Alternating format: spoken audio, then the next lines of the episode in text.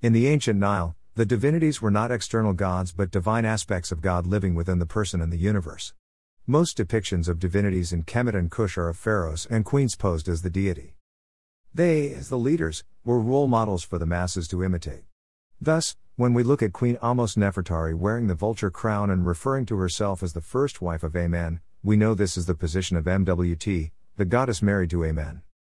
Similarly, Amenhotep III often posed as Atum, the great divinity of perfection.